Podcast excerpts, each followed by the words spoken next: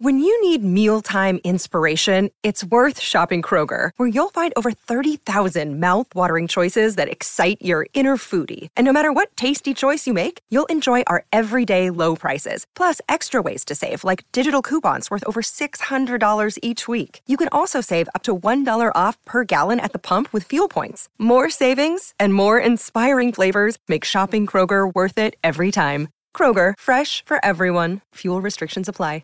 Besides the screen you spent most of your time staring at this week, chances are you were also captivated by a big screen video installation. From billboards to scoreboards, we inform and entertain audiences with our big screen solutions. Visit bigscreenvideo.com.au to see how BSV can bring your space to life a must read article uh, every single week in the Herald Sun is when Mick McGuane uh, takes you through either review of the week before or, more importantly, the preview of the weeks to come. And there's the biggest week of football um, in terms of for the purist, for the fans. We see some of the great games of the season every year in preliminary final week. And a man who knows the stage well, he knows the biggest stage of all well.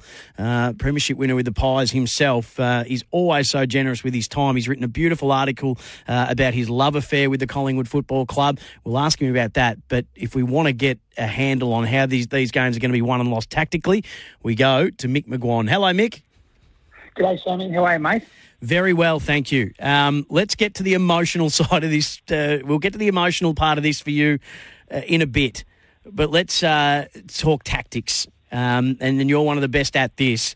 So tomorrow night, MCG Cats top of the ladder, two games clear. They've gone straight through to a prelim after winning uh, week one. They come up against the Brisbane Lions side, who were the only team going into finals that had actually come off a loss.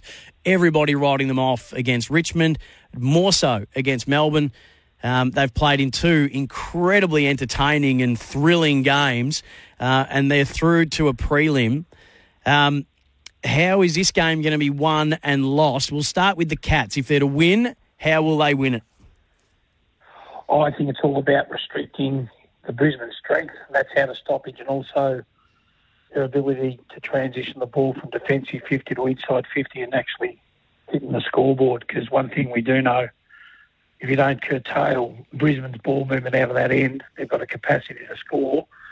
And that was clearly evident against Melbourne last week, where 50% of their total score was on the back of that back to front ball movement. And that's the reason why they won the game. And when you talk Geelong, they've been so good at defending opposition ball movement. That's why they're ranked number one when it comes to that facet of the game. So you've got a ball moving team in Brisbane and a team that can stifle opposition's ball movement in Geelong. And I think that's where the game will be won and lost. And the thing about Geelong this year, Mick, as we stick with them for a moment, is they're the best left ranked defence. So Melbourne are gone, Fremantle are gone. It's the entertainment era of footy that we're in where a premium is put on attack. But uh, to win a premiership over the last 15, 20 years, by and large, um, you need to be top four in both offence and defence. Um, two teams out of the four left are that in Geelong and Sydney. Geelong this year, in the way that they've been able to move the footy a lot quicker, do you feel like they're in as good a position as they've ever been, maybe since, what, 2011? Yeah, I think that's fair to say. Um, I've been in their corner probably from around probably 10 or 11 this year. Just love what they stand for. They're good in contest. I love the purity of the game they play with, and that comes back to field kicking. And I suppose it just proved two weeks ago if the pressure applied, irrespective of how good a team you are with ball in hand, you can certainly come back to the field pretty quickly. And I thought Collingwood was magnificent in disrupting the kicking efficiency and taking away a lot of uncontested possession on the back of that pressure. But I suppose the upside for Geelong was as much as they didn't get a lot of ball from back half to front half to score, um, their first three quarters in that first final, their points from defensive half, they only scored 15 points, two goals, three from that part of the ground. But when the game was up for grabs, in that last 30 minutes of play, when Collingwood was still applying pressure, they found a way to kick 18 points in one quarter as opposed to 15 points in the previous three. And that's the reason why they got over the line. You have a look at that last play, Sam. Stewart was off balance. He kicks it to his teammate. His teammate could have easily fumbled it. He handballs to Duncan. Duncan could have fumbled. It. He had composure to give it back to Guthrie, who handballed it to him. And then he's got his shoulders out and kicks to the space of Cameron, who gives it to Rohan, who in turn gives it to Holmes, and they kick the winning goal. That's the type of ball handling skill that you need under extreme pressure.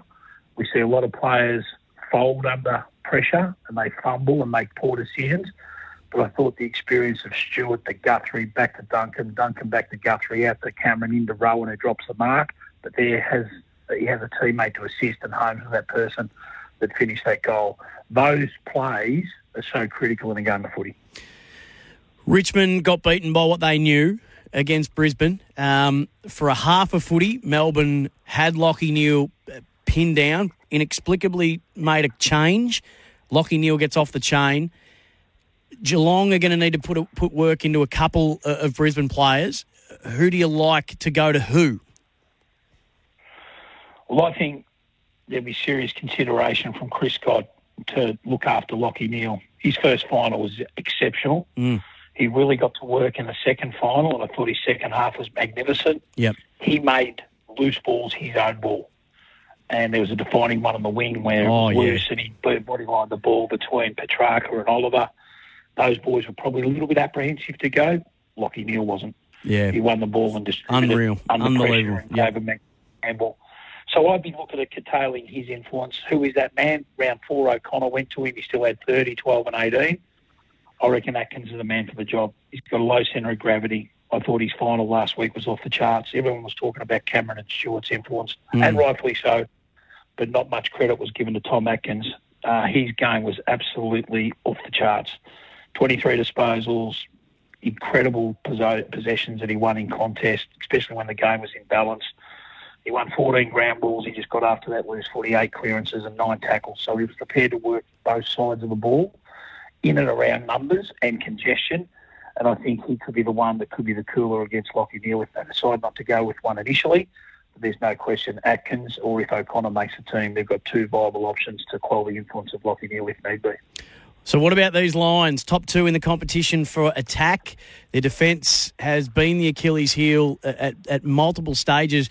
Ball movement, they struggle to defend, but their pressure has really ramped up in the two finals that they've won. So, while they're still being scored on, it, it, it's, it's a lot more difficult than it has been.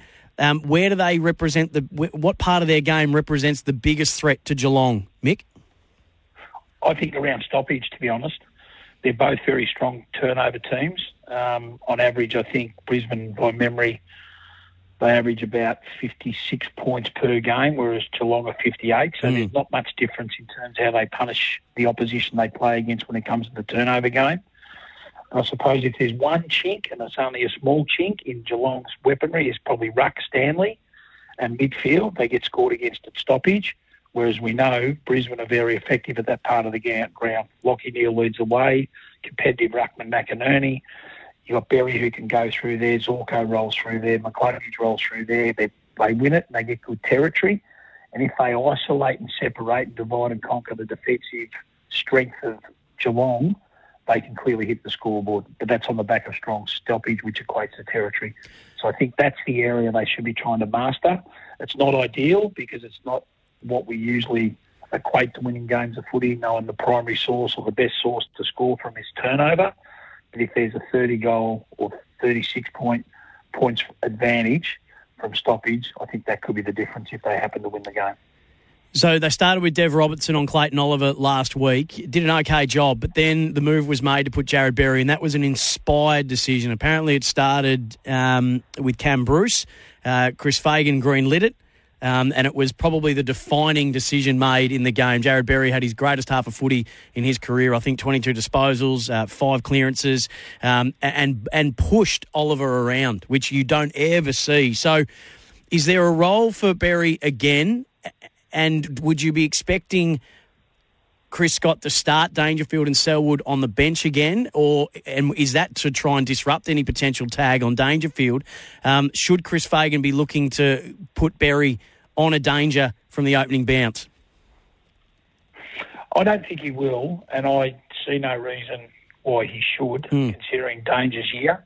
We know he's a moments player. Uh, we know he's a contested ball, but has he had the preparation to sustain 75 to 80% game time in a pressure cooker of a preliminary final. Um, that's questionable, as good as Dangerfield has been in his career. Sometimes I just revert to a simple philosophy that Leigh Matthews taught me many, many years ago, Sam. And sometimes you just got to say, where does this boy play his best footy? Mm. We've tried him as a winger because he's got great aerobic capacity. My cousin Harry Sharp's the best runner of Brisbane. Jarrod Berry's their second best runner when it comes to time trials. So they try to give him the tram track up and down the wing roll, which is so important in today's footy, specifically because Mitch Robinson was on his decline. But he, he was got he was got to the club on the back of being an inside ball. Now I've known him since his country days, but also from the North Ballarat Rebels. And everyone I speak to in Ballarat, due to my connection back there, has said he's a bull. He Yeah. plays his best footy when he hunts the footy. Beautiful. Now, he was given a role against Oliver last week, but notwithstanding the role that he played to stop him at stoppage and take away his influence, when the ball was loose or it was in space, he got after that loose footy. He didn't become single minded about Oliver and his movements. If the ball was there to be won, Berry went and won it. And that's the reason why he had nine contested possessions in the second half and he had six score involvements. He had a fantastic second half and full credit to Fagan putting a player who was needed at that time into an area to change the fortunes of the result. Because let's face it, they were getting smashed in the first half contested ball. They were minus 23. In the second half, they were plus four, and that was on the back of one bloke with Lachie Neale, who drove standards around the footy. All right, we've got to get to the Swans and the Pies. Uh, we're running short of time. So, the Swans, where tactically can Sydney make sure that they get through to their first grand final since 2016? Oh, I think tactically they've got to get a lot right around the ball. I wouldn't be surprised they'll try to empty out their front half as much as possible to roll the fifth and sixth Hayward or possibly even use Tom Papley as a spitter out of stoppage. Get up involved in centre bounce, spit forward, create chaos on that transition. Who comes up, who spits forward. I don't think Collingwood have got a match up for Papley. Uh, he's danger for me. And also Isaac Heaney, he'll probably get Maynard, even though Maynard might start in the centre square. But I think from a tactical advantage strategy points viewpoint, I reckon they'll go into kick mark a bit to take away Collingwood's pressure game. Mm. And on those short, the shorter ground, the smaller ground, the opportunity to really apply great pressure is will be there for both teams. But who actually masters the pressure of the opposition, but then still able to execute and find players in space by kicking accurately to mark the footy. As we know, we can't tackle a bloke that marks the ball. When you watch that game closely four weeks ago, that's what Sydney did magnificently. So I think in terms of immediate reference, Collingwood will be trying to reference and locate three opponents quicker than what they did that day. But obviously, Sydney will be trying to look to control the ball and get into a bit of tempo control to take that pressure that Collingwood will be applying. I reckon also they'll try to get Buddy up the ground, um, try to move Darcy more around Yep. because Darcy at the moment with Howe as a combination, they're very, very hard to play against, and that's the reason why they're playing in a preliminary final. Because as you mentioned earlier, it's all about defence first, and on the back of strong defence comes your attack. All right. Let's go analytically with the Pies first, Mick McGuane, before I ask you briefly about the emotion for you for this weekend. So, where is the tactical advantage to be utilised on a Collingwood side of things? Oh, I think it's all about their defensive structure. They've got to get that right. But from a tactical standpoint, I think they'll just play the game. Yeah. They've invited chaos. They've embraced imperfection. Uh, they don't dwell on mistakes. They just want to win the footy, get to the num- outnumber, and then surge, have that surge mentality of trying to get it forward at a rapid rate. You'll find Daicos leave his post. You'll see Johnny Noble leave his post. Through the midfield, they'll try to get out the front of stoppage. If the opposition happen to win it, they've got numbers at uh, the pressure stakes. And if they turn it over, they'll all swarm forward as quickly as they possibly can and get it into their forwards, particularly Elliot, Elliott and Mihocek as quick as they possibly can.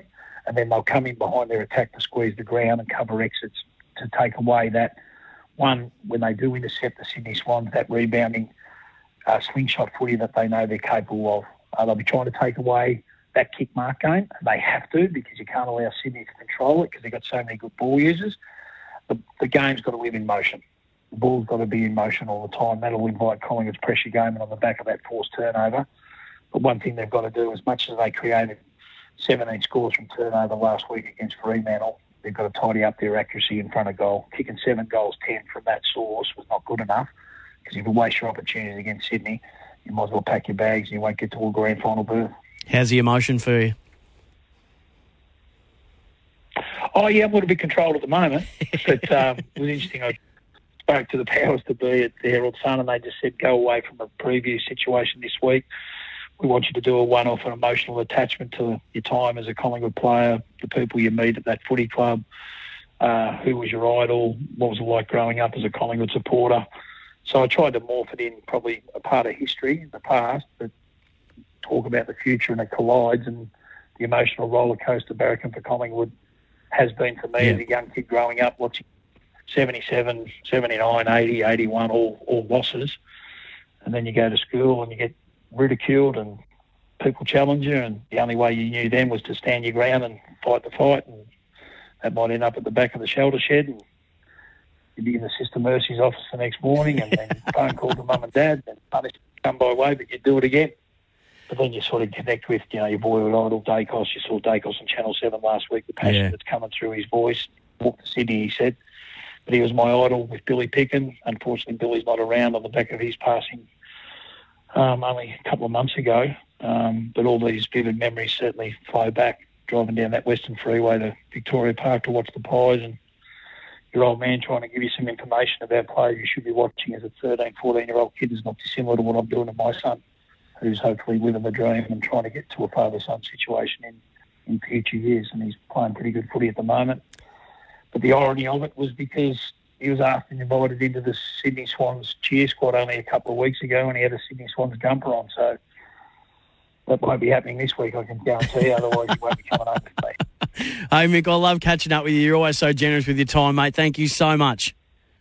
Anytime, Sammy. Look after yourself, mate. Uh, he's a good man. Mick McGuane, read his articles in the Herald Sun, the most important players for each team and the emotional connection with him and the Collingwood Football Club. We'll wrap it all up on the sporting capital on the other side of this. Stuff for your face and body? It's men's skincare with a purpose. Top quality Aussie made grooming and skincare to help guys look and feel great with no hassles. Plus, Stuff is helping mental health too. Find Stuff at Woolworths or visit websiteofstuff.com.